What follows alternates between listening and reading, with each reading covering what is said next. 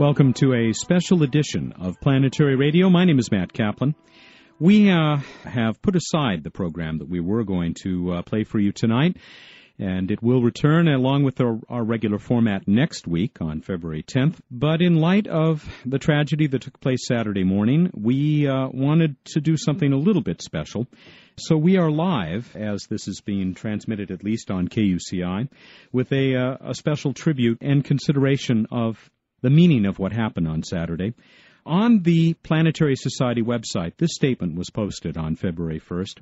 The Space Shuttle Columbia was lost today in the quest to explore space. The astronauts who died during reentry from orbit were humankind's representatives in that quest. We extend our heartfelt sympathy to the families, friends, and loved ones of the crew of STS 107. We also share the sorrow of NASA and all the teams that were part of this flight. The causes and implications of this tragedy will be widely discussed in the days and weeks ahead. The Planetary Society and its members worldwide are devoted to space exploration, and we will help in any way we can with the recovery from this tragedy. Today, we can only express our concern and sorrow. And it is signed by Bruce Murray, Wesley T. Huntress Jr., Neil deGrasse Tyson, and Louis D. Friedman, who is the executive director of the Planetary Society. And uh, Lou Friedman joins us on the phone now, if this is working. Lou, are you there? I'm here. Nice to talk to you, Matt. Lou, thank you for joining us. We certainly uh, expected to have you back on Planetary Radio, but uh, not under these circumstances.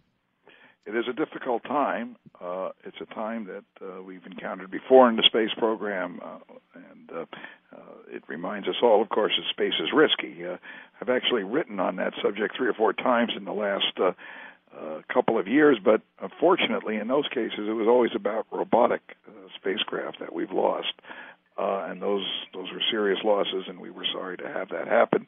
But of course, it pales in insignificance to uh, uh, the loss of human life, uh, and uh, just as the human uh, exploration ventures are great triumphs, uh, there also can be great tragedies, and that's what we're experiencing now.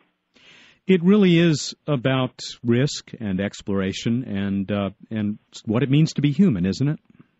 It does. Uh, uh, the um, humans are, as we said in our statement, they're they're the emissaries, they're representatives in the exploration of space. Um, and fortunately, at least uh, uh, I'm alive in the generation that still regards humans as important as uh, we haven't turned it all over to robots yet. Uh, that uh, it, it, the idea of exploration is a very human idea, uh, and we're not, I think, satisfied uh, just by extending our uh, uh, robotic reach out there and uh, and saying that's enough. Uh, so the humans are, are very much the emissaries of uh, of our aspiration to explore other worlds, to uh, explore our limits, to go faster and farther and and higher. Um, at the same time, I think uh, we do live in an age that's heavily influenced by robotics, and and the cost of the uh, of these enterprises must be taken into account. So we need to focus not on humans versus robots. That's a issue that I think is thankfully behind us, but on the specific roles that humans do. And this where, where the Planetary Society feels quite strongly that uh, humans should be used only where they're essential, where the risk is balanced by a great potential gain, and not for the mundane tasks that uh, could be done better in a robotic uh, program. So there is a balance to be struck. Definitely. Humans sometimes are in the way of uh, certain activities of, of science uh, uh, in a space station or in a laboratory. Uh, at other times, of course, they're going to be essential. And of course, when we get to other worlds, uh, we don't ever think that it should end with robotic exploration. It should definitely be leading toward uh, toward human exploration. So uh, it is very much a balance. Uh, we call, for example, in our Mars program, uh, a series of robotic missions, but we want to actually have the, even the near-term robotic missions lead to a Mars outpost that can be the first uh, infrastructure for the humans that that will get there. Uh, so we'd like to begin work on that now. Uh, and not uh, and not wait to some distant future like uh, some would counsel.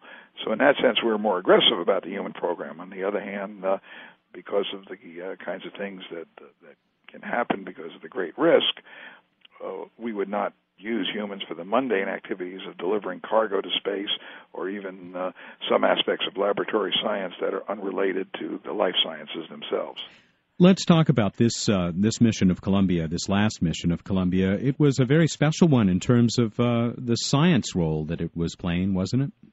Yeah, the, it was a long delayed science mission, and uh, the principal job of the uh, uh, shuttle is to uh, uh, construct the space station, and uh, the United States has got itself all bollocksed up in a plan in which uh, the space shuttle's sole justification is, uh, is is really the development of the space station, and we're entirely reliant on it.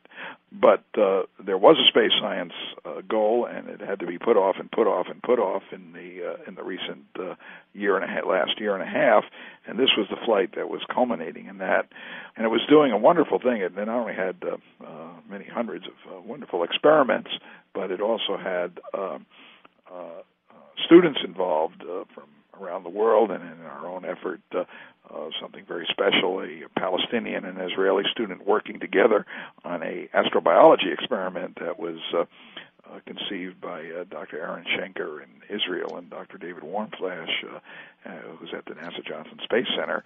And, uh, and I, I should mention that David Warmflash will be joining us in about uh, less than 10 minutes. Uh. Oh, wonderful, wonderful. Uh, and and so uh, we were actually able to do a meaningful astrobiology experiment related to the idea of bacteria traveling through space and bring in a peace initiative with a Palestinian Israeli student. So that's one of the real va- advantages and virtues of the space program is it's very inspiring and involves so many people on Earth in the inspiration uh, uh, to uh, to achieve and, and uh, the best. And in this sense, I think they value of space transcends the value of any given experiment. And I would hope that uh, even our experiment, uh, which of course uh, uh, uh was on this uh, tragic flight, even our experiment still has that legacy of bringing people together on a great goal. I, I can't decide whether it was monumentally terrible, uh, unfortunate timing, or good timing. Uh, the NASA budget was uh, unveiled today, or at least notes. There was going to be a press conference I know you were going to be monitoring, which has been postponed. But I wonder if you've had a chance to look at uh, the information that has been released. Uh, I have looked at the uh, some of it, not not a whole lot. The press conference, of course, was called off, and the summary statement was delayed in getting out. So I only know a little about the budget. The president had, a, as far as planetary is concerned, um, president had proposed a new initiative uh, with uh, nuclear power that's going to be used for deep space exploration, which we we uh, welcome uh, because uh, the future of exploration uh, will greatly benefit from having a nuclear power system that could be on the surface of Mars or taking us to the outer planets. In addition, yeah, the Human Physiology Initiative for Earth orbit studies of human capabilities for the future, and it had the Pluto mission, which we had so long campaigned for, uh, and finally uh, appear to have uh, uh, won a victory in having the administration and NASA accept it as part of their program. So uh, we were. Uh, I think we're encouraged by the budget. As I say, I don't know all the details yet, and it's going to change now because it's got to go to Congress, and Congress has to take into account all the events of this past weekend. So I'm sure it's going to change but the intent and the commitment to exploration is very good. What would you hope would happen with the NASA budget? Well, uh, I have resisted for years, uh, Matt, uh, giving budget directions, budget guidelines. I want the budget to go up 5%, 10%, 20%. Unlike every other citizen, I want my budget to go up 100%, and I want my taxes to go down 100%, uh, and the two don't ever meet. Uh, I think the answer is not. I can't think about the budget in terms of money. I have to think about it in terms of programs. I have to think about what I want to accomplish. I want the Mars program to be a vigorous, active program of exploration uh, every two to four years. Uh, I want landers on the surface. I want good orbit uh, orbiters to do site selection for future Mars outposts. Uh, I want the outer planets explored. I want a mission to Europa. I want a mission to Pluto. And I think these they, they can be all balanced in a program that is not uh, out of line with previous budgets. And from time to time, there has to be a national commitment to undertake uh, great ventures like we, we had with the Apollo program, in our Mars program, and I hope someday we'll have humans to Mars as well.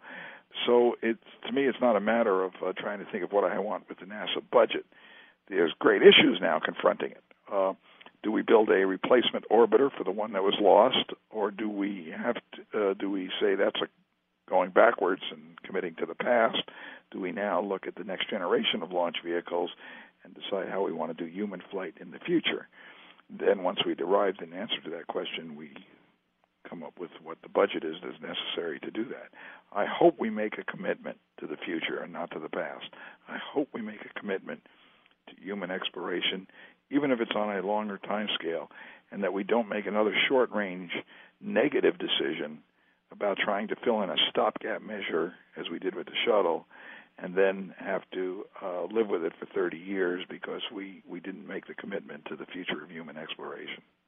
Lou Friedman, uh, that's about all the time we have left for this segment. I want to thank you for uh, taking the time tonight to go on with us live on this uh, special edition of Planetary Radio.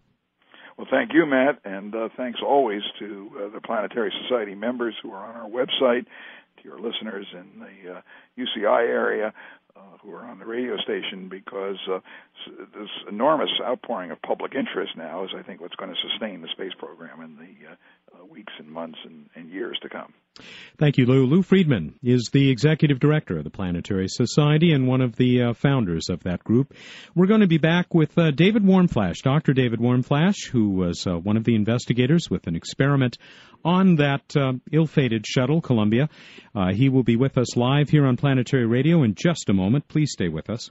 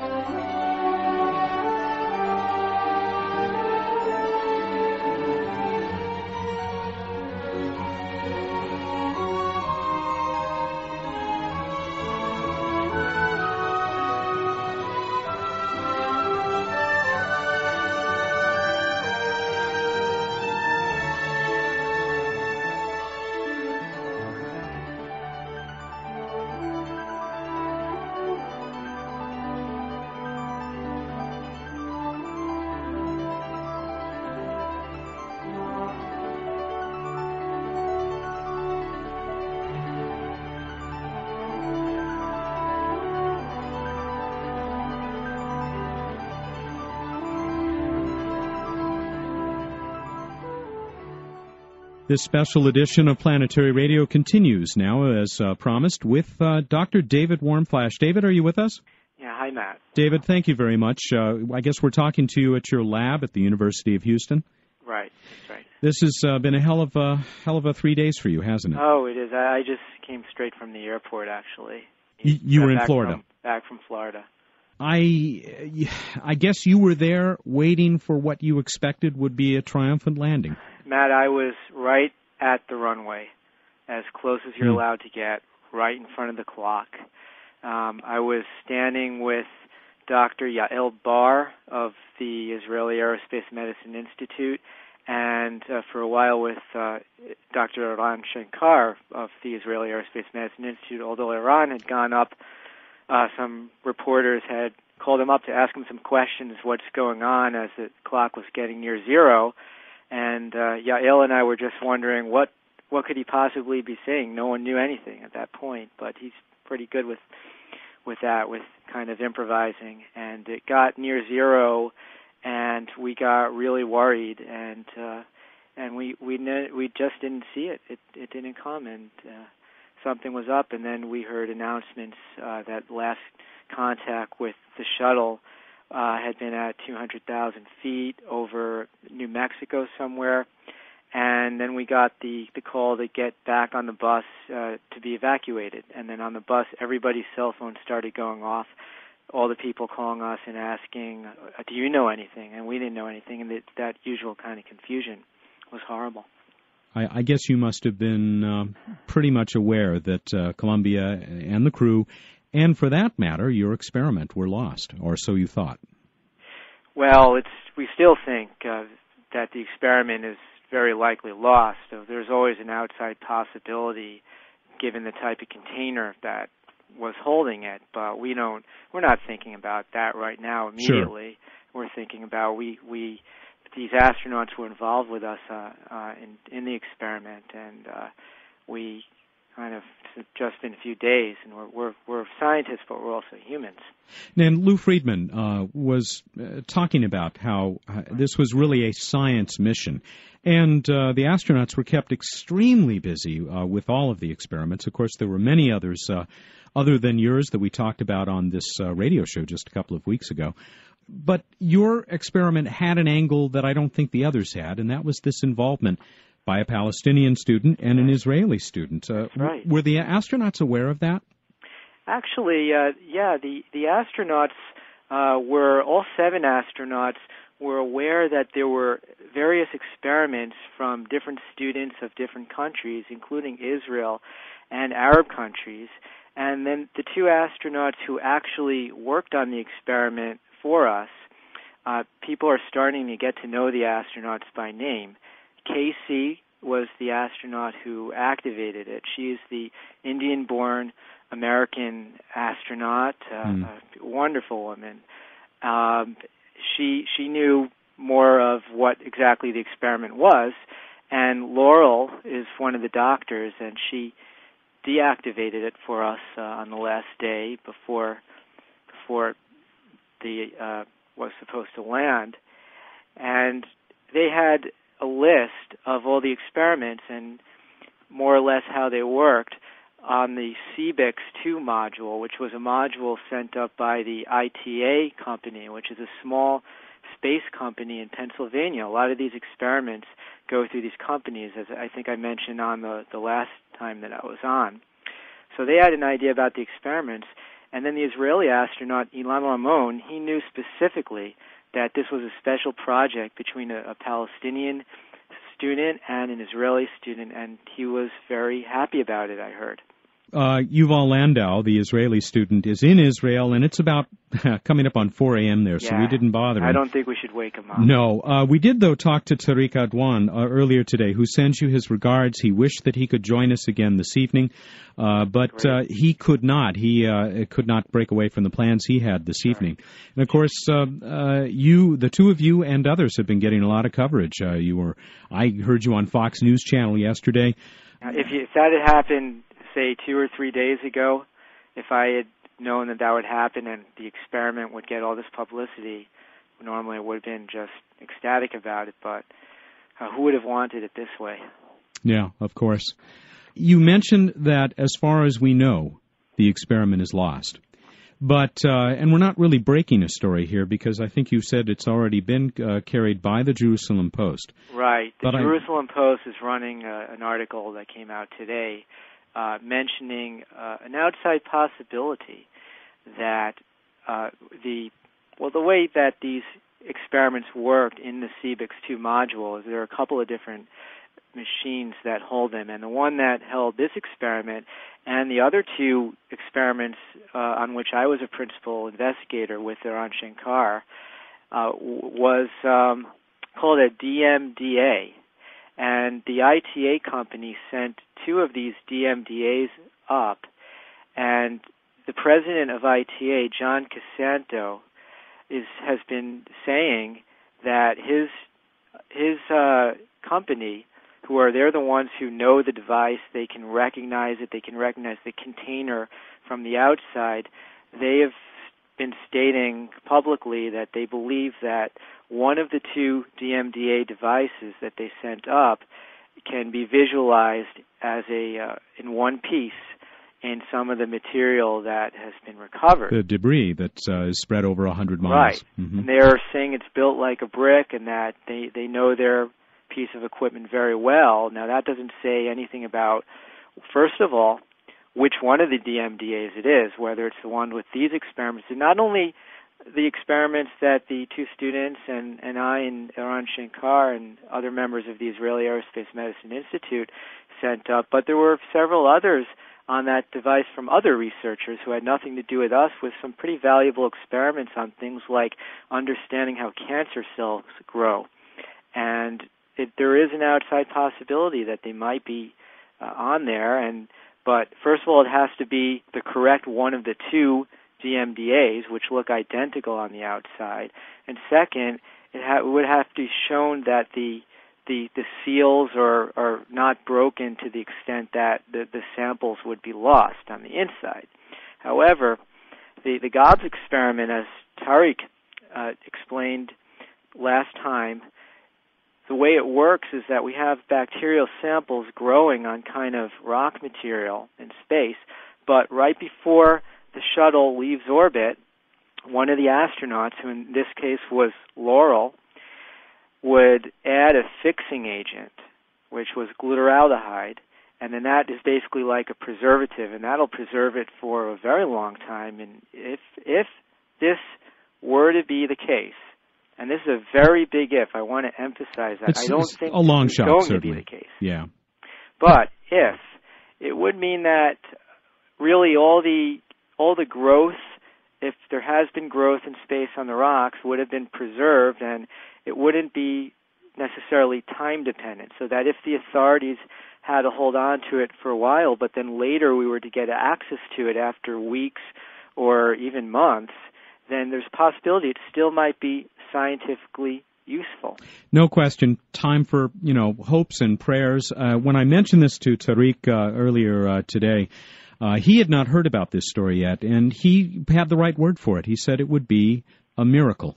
To to think that even as an extreme long shot, the possibility that this experiment might still be completed, and the work of these astronauts. Uh, you know, if you watch the astronauts, they were a lot. They were on NASA television a lot the last few days, both before and after the tragedy. And if you just watch them working, they were so fascinated by all of these experiments. They mm-hmm. were well aware of the scientific value. This mission was just packed with very useful and important scientific studies.